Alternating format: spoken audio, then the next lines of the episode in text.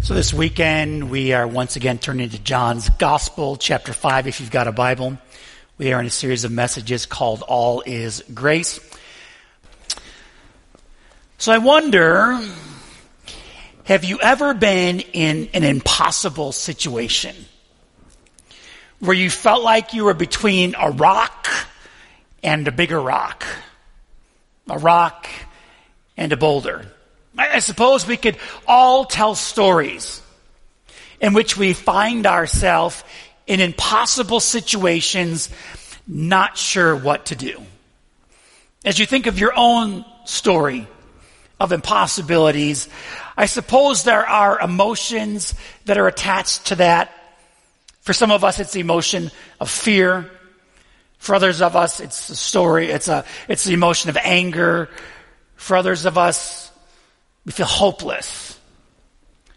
This weekend in the Gospel of John, chapter 5, we are introduced to a guy who finds himself in an impossible situation.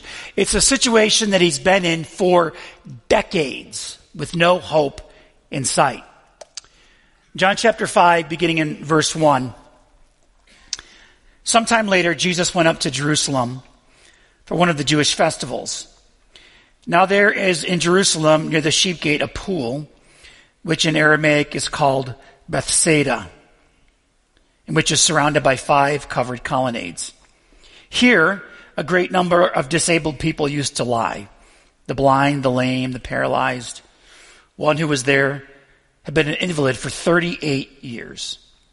When Jesus saw him lying there and learned that he had been in this condition for a long time, he asked him, do you want to get well?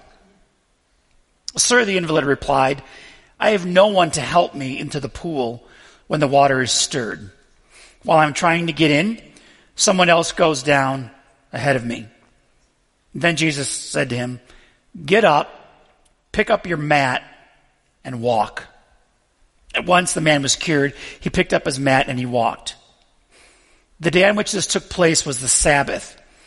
And so the Jewish leaders said to the man who had been healed, It is the Sabbath. The law forbids you to carry your mat. But he replied, The man who made me well, he said to me, Pick up your mat and walk. So they asked him, Who is this fellow who told you to pick up your mat and walk? The man who was healed had no idea who it was, for Jesus had slipped away into the crowd that was there. Later, Jesus found him at the temple and said to him, See, you're well again. Stop sinning or something worse may happen to you. The man went away and told the Jewish leaders that it was Jesus who had made him well. In John chapter 5, we are introduced to a man. He is unnamed. He's simply referred to as an invalid. The invalid, the title invalid had become his identity. For his whole life, for 38 years, his entire world, his persona, and his identity was defined by a mat. Something he laid on year after year, decade after decade. His whole life was landlocked to a six by two square inch of earth. That's really all that this man knew.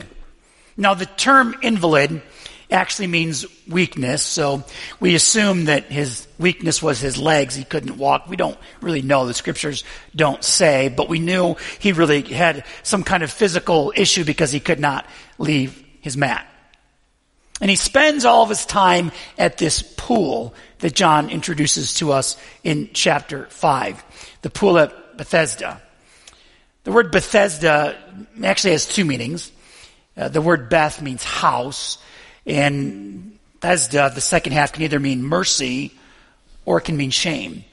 In the Hebrew language, there's all these multiple meanings for different words. And so this man is laying at the pool, at the house of mercy and shame. Now, some believe for years that this was just a story that John made up in his gospel because no one had ever heard of or seen a pool that had five colonnades in Jerusalem. Now, an artist rendition looks something like this, is what they believe it might have looked like. But then, this place was actually discovered and excavated. If we look at the next picture, I've been to this place. This is a real place. And so John isn't just making up some story about a five colonnade pool somewhere. This place actually exists in Jerusalem. And there's a legend that surrounds this pool and many like it. The Greeks created a cult around a god named Asclepius. He's a pagan god of healing. During the Hellenistic period, Greeks built temples to this Greek god of healing, these ancient healing centers that were surrounded by natural springs. So the ill, the disabled, they would congregate at these pools, these regional Greek healing centers, and they would drink the water, they would bathe in it. Because in simple terms, the Greeks believed that the waters were possessed by spirits.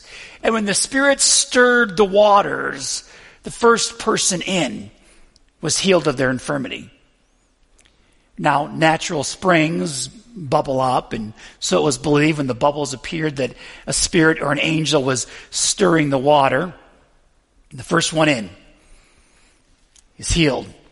And the last one in, you're a rotten egg, right? I don't know.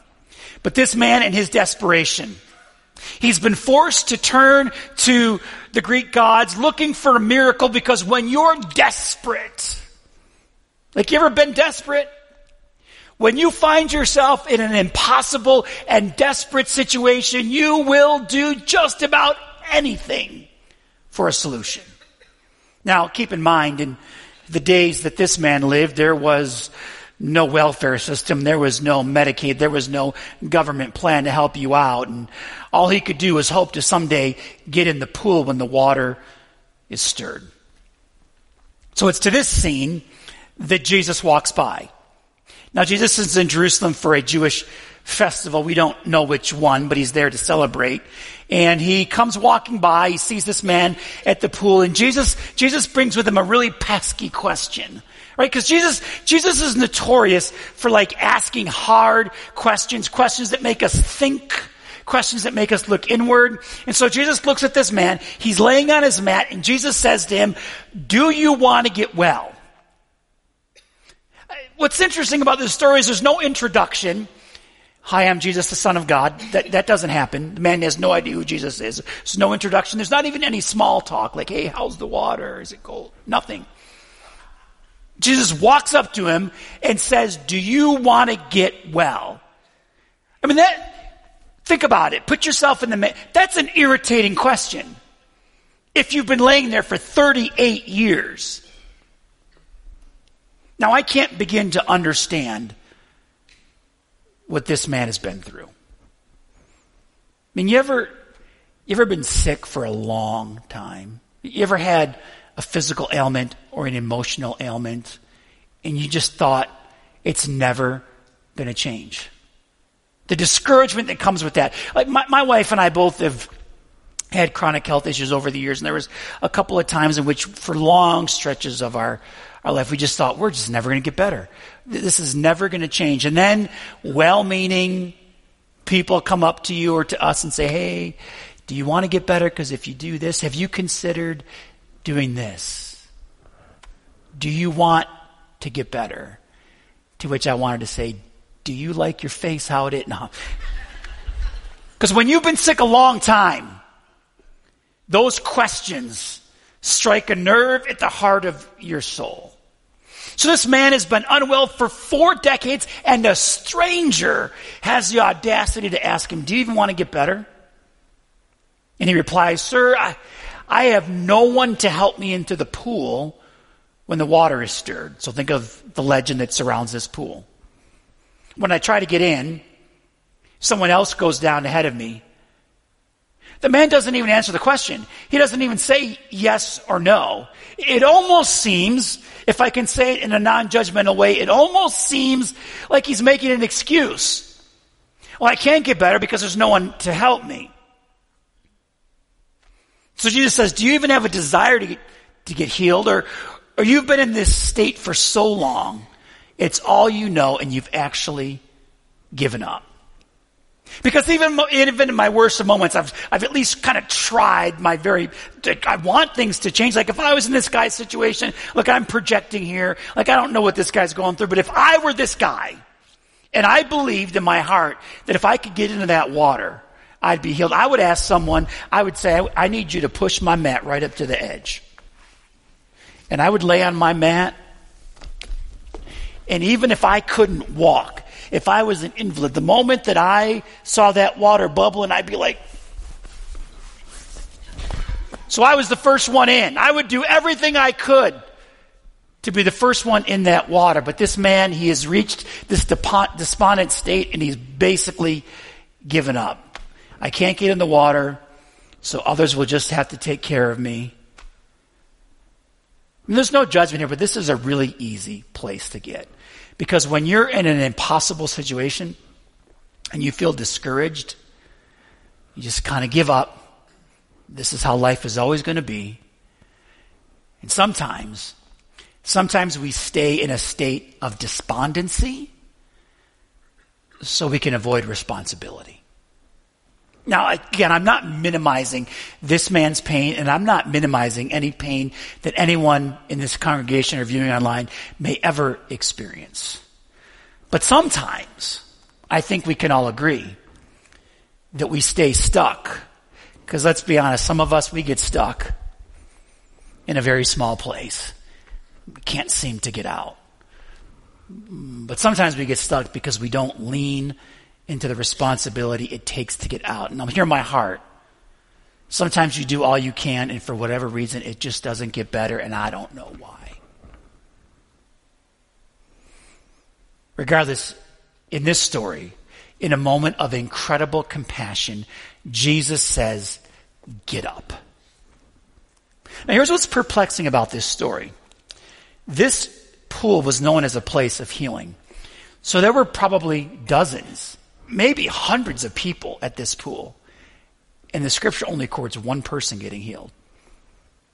This one man.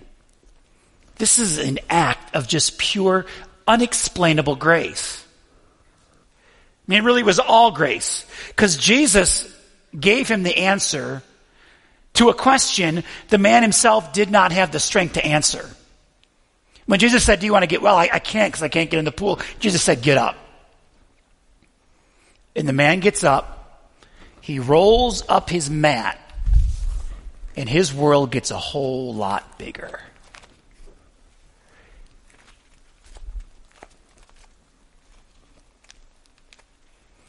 I mean, if we place ourselves in the story, and you hear the words of Jesus, how would you feel? Would you feel insulted? Or would you hear, deep in your heart of faith, an echo of truth that might even sting? Now, these type of questions that Jesus asks, they come in many forms. Maybe the question for us isn't, do you want to get better? Maybe the question Jesus would ask us is, is it possible that you're wrong. And because you're wrong, you've landlocked yourself.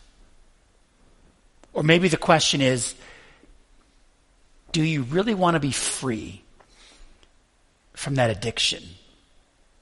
That thing that's keeping you landlocked on your little mat because you can't stop looking or ingesting or whatever. Or, or maybe the question is like, are your motives really pure? And maybe it's because you have impure motives that you're still stuck in that little place of life. See, even when Jesus is asking these difficult questions, he embodies a way of being in the world that is profound.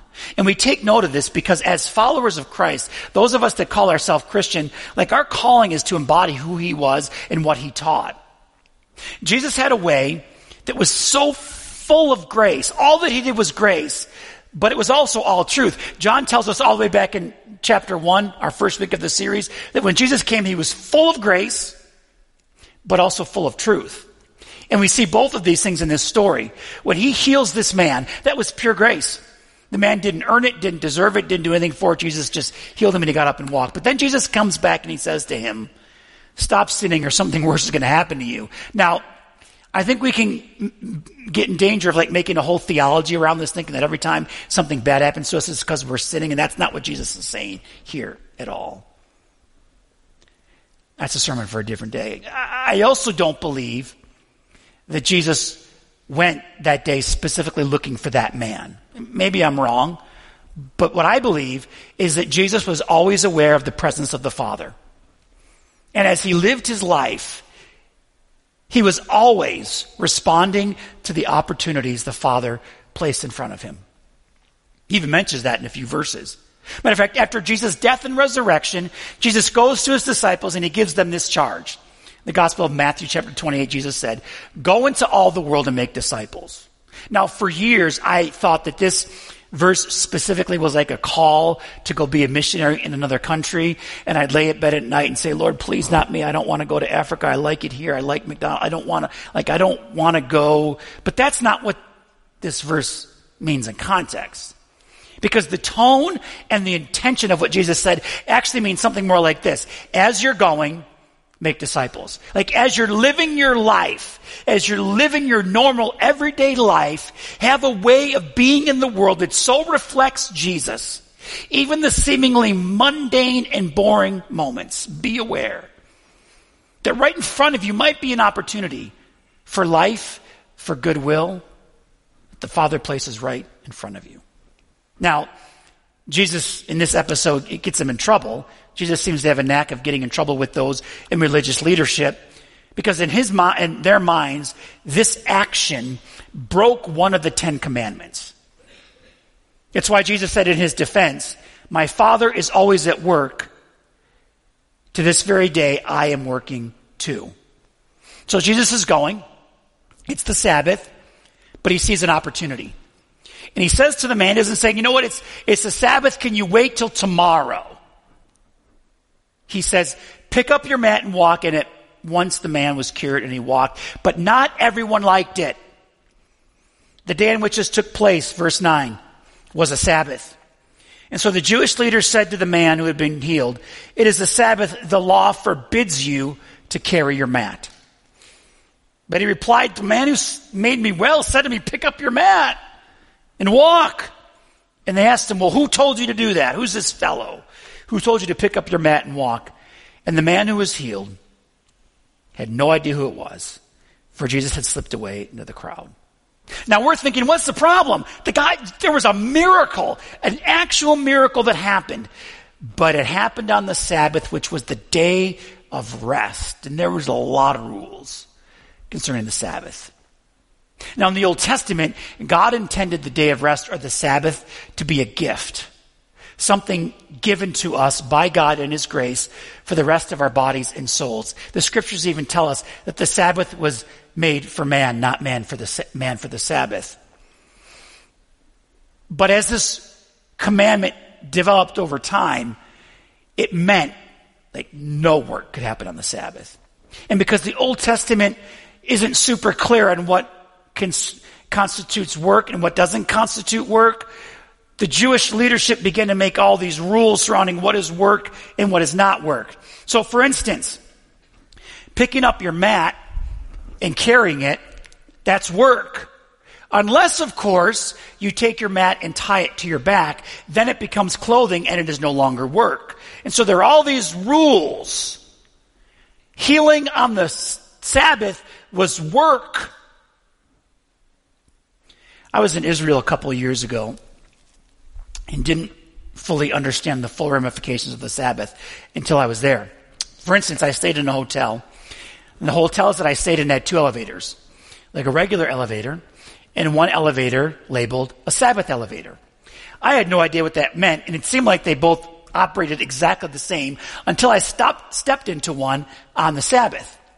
The difference between the regular elevator and the Sabbath elevator is on the Sabbath, the Sabbath elevator never stops and it stops at every floor. So if you get on floor one and you're going to floor three or even floor seven, you stop at every floor. The doors just stop because pressing the button to get to your floor is work. I'm not making this up. So you get on the elevator and you just ride and it stops at every floor until you get to your floor because you don't dare press the button because pressing the button is work. So the Jewish leaders are upset. Work has happened. A man has been healed. Said man is carrying the mat that he used to lay on. Now these guys, they probably know this man. If he's there for 38 years, I mean, Jerusalem wasn't that big. He's been there for 38 years. They know he can't walk. They know he's an invalid of some sort. And then they see him walking down the street. And I can't imagine the scene, sir. I, we know you've just been healed clearly, but you're working. Now we look at that and we, we think, well, that's ridiculous. But we do it. Maybe not quite like that. But how often, let's, let me be honest about myself. How often have I, how often have we have, have we reduced a life of faith to rules, to obligations, and it robs us of the life that Christ extended to us. The Sabbath was meant to be a gift to God's people. And it was taken, this gift was taken and turned into an obligation with a whole lot of check marks around it. But I do that now. I mean, I, my life of faith can very easily get turned into obligations. I mean, listen, like this church, this church is a gift. And I can say that because I didn't start it. I mean, this church is a gift. I love this church. When I pray, it's a gift. When I worship, it's a gift. When I read the Bible, it's a gift. When I come together with you and I sing songs of worship and I open, this is all a gift, but how easy is it to get turned into obligation? I can't tell you how many times I run into someone at the store and they say, Oh, Pastor Mike, I haven't been in church in a couple weeks. I'll be there next week as if I'm keeping track.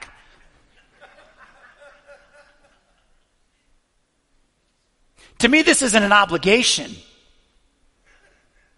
Like to me, this is, and if I miss a Sunday here and there, well, then I miss it. I'm not like, there's not like a black mark going next to your name. Religion very easily gets re- reduced to meeting a set of requirements, and I think Jesus knew that, and that's why Jesus did something profound. In the Gospels, there are seven recorded miracles that happened on the Sabbath, and Jesus knew exactly what he was doing. See, John wrote his gospel so that we would know what God is like through Jesus, so that we could be his followers and become like him. And so Jesus, I think, is making a statement as he works miracles on the Sabbath. He is more interested in spiritual transformation than he is spiritual transaction. Because there's a whole lot of transaction that happens. Now maybe, maybe in this story, you don't relate to the man, but you relate a little bit more to the Pharisees, the religious leaders. Now, this is what I, I do believe. Uh, the Pharisees get a, a bad rap, right? They really do. But if you understand culture, if you understand the scripture, the Pharisees, I mean, they weren't necessarily bad guys. And if you look at, if you look at the teaching of Jesus, Jesus was considered a rabbi. His teaching lines up most more clearly with the Pharisees than any other of the religious sects. And, and, I think that for the most part, like I think they were sincere. Most of them were, were sincere. They were just trying to reach out to God in some way. And most of us, in our sincerity, sometimes we reduce our faith to a transaction, to, to rules to be followed. And we, we create all these rules because we want to do right. We want to connect with God. But the rules can suck the life out of everything. I went to a very, very conservative college, a Christian college. And my college, this is 30 years ago, there's a lot of rules. I mean, some of the rules were like oppressive. Like, for instance, we, we couldn't wear shorts on campus ever. Always had to be long. And this is in Missouri, and it gets hot. We couldn't go to the movies. We could not go to a movie theater. Um, we couldn't dance. Uh, we could not drink alcohol. No, no, I mean, none of those things. Of course, no, no premarital sex, none of those things. And so there was like this joke that went something like this. You know, you better not have premarital sex because it could lead to something worse like dancing. That was funnier than you're laughing. Okay, I mean,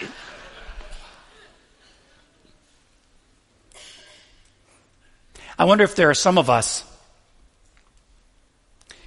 that we're, we're unintentionally robbing the joy of faith. Like even as a parent, as a parent, do I rob my kids of the joy of faith because I have so many religious rules that it actually distorts what God is actually like?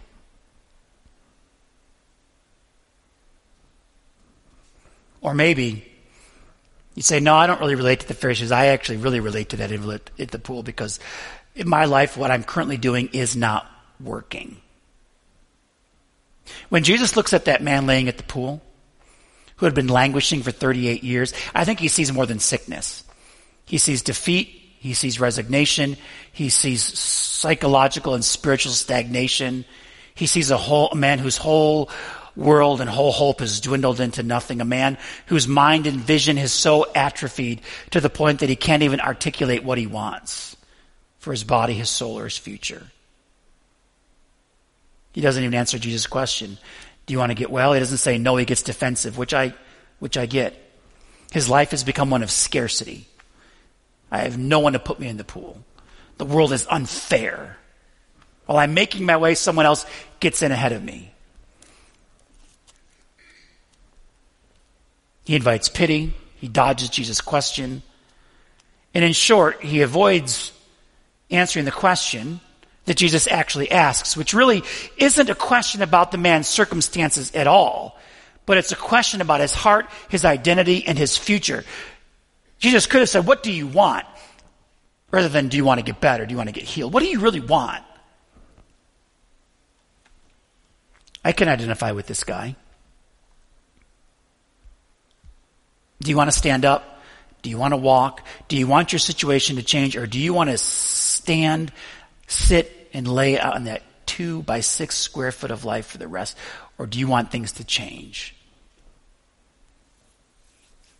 I don't hear judgment in Jesus' voice when he asks the question. What I hear is an invitation. Because Christianity isn't just a set of good teaching, it's a way of living, it's a way of being. And for Jesus, this way of being was always about people, much more than it was about rules and obligations. So, this weekend, as we celebrate our nation's independence, as we light our fireworks and eat our hot dogs, we think about the freedom that we have. Let's also be reminded of the freedom that Christ offers. This, this is a story of freedom. Jesus gave this man freedom that could never be explained in words. A man who hadn't walked in 38 years now had a whole new lease on life because Jesus happened to walk by. So, my prayer for us is that, first of all, if you feel like you're stuck in a place that seems impossible, lean into Jesus. I don't know what he may offer, but it's better than a mat. And for those of us that get so wrapped up in right and wrong and what the rules are, let's remember sometimes Jesus broke the rules so that others could find freedom. So, God, today, as a church, we hear this very simple story that you tell. But it's a reminder to all of us of just what life looks like when we walk with you. It is a life of transformation and change and freedom and hope and joy. And I'm so thankful for this story because you meet us where we are, even if we don't know what it is that we want. You meet us in the impossibilities of our realities. You tolerate us even when we get so wrapped up in meeting obligations that we forget the life that we can have through your Spirit. And so for that, I thank you. May we commit this story to our heart. And in doing so, would you help us, oh God, to become just a bit more like you, I pray. Amen. Amen.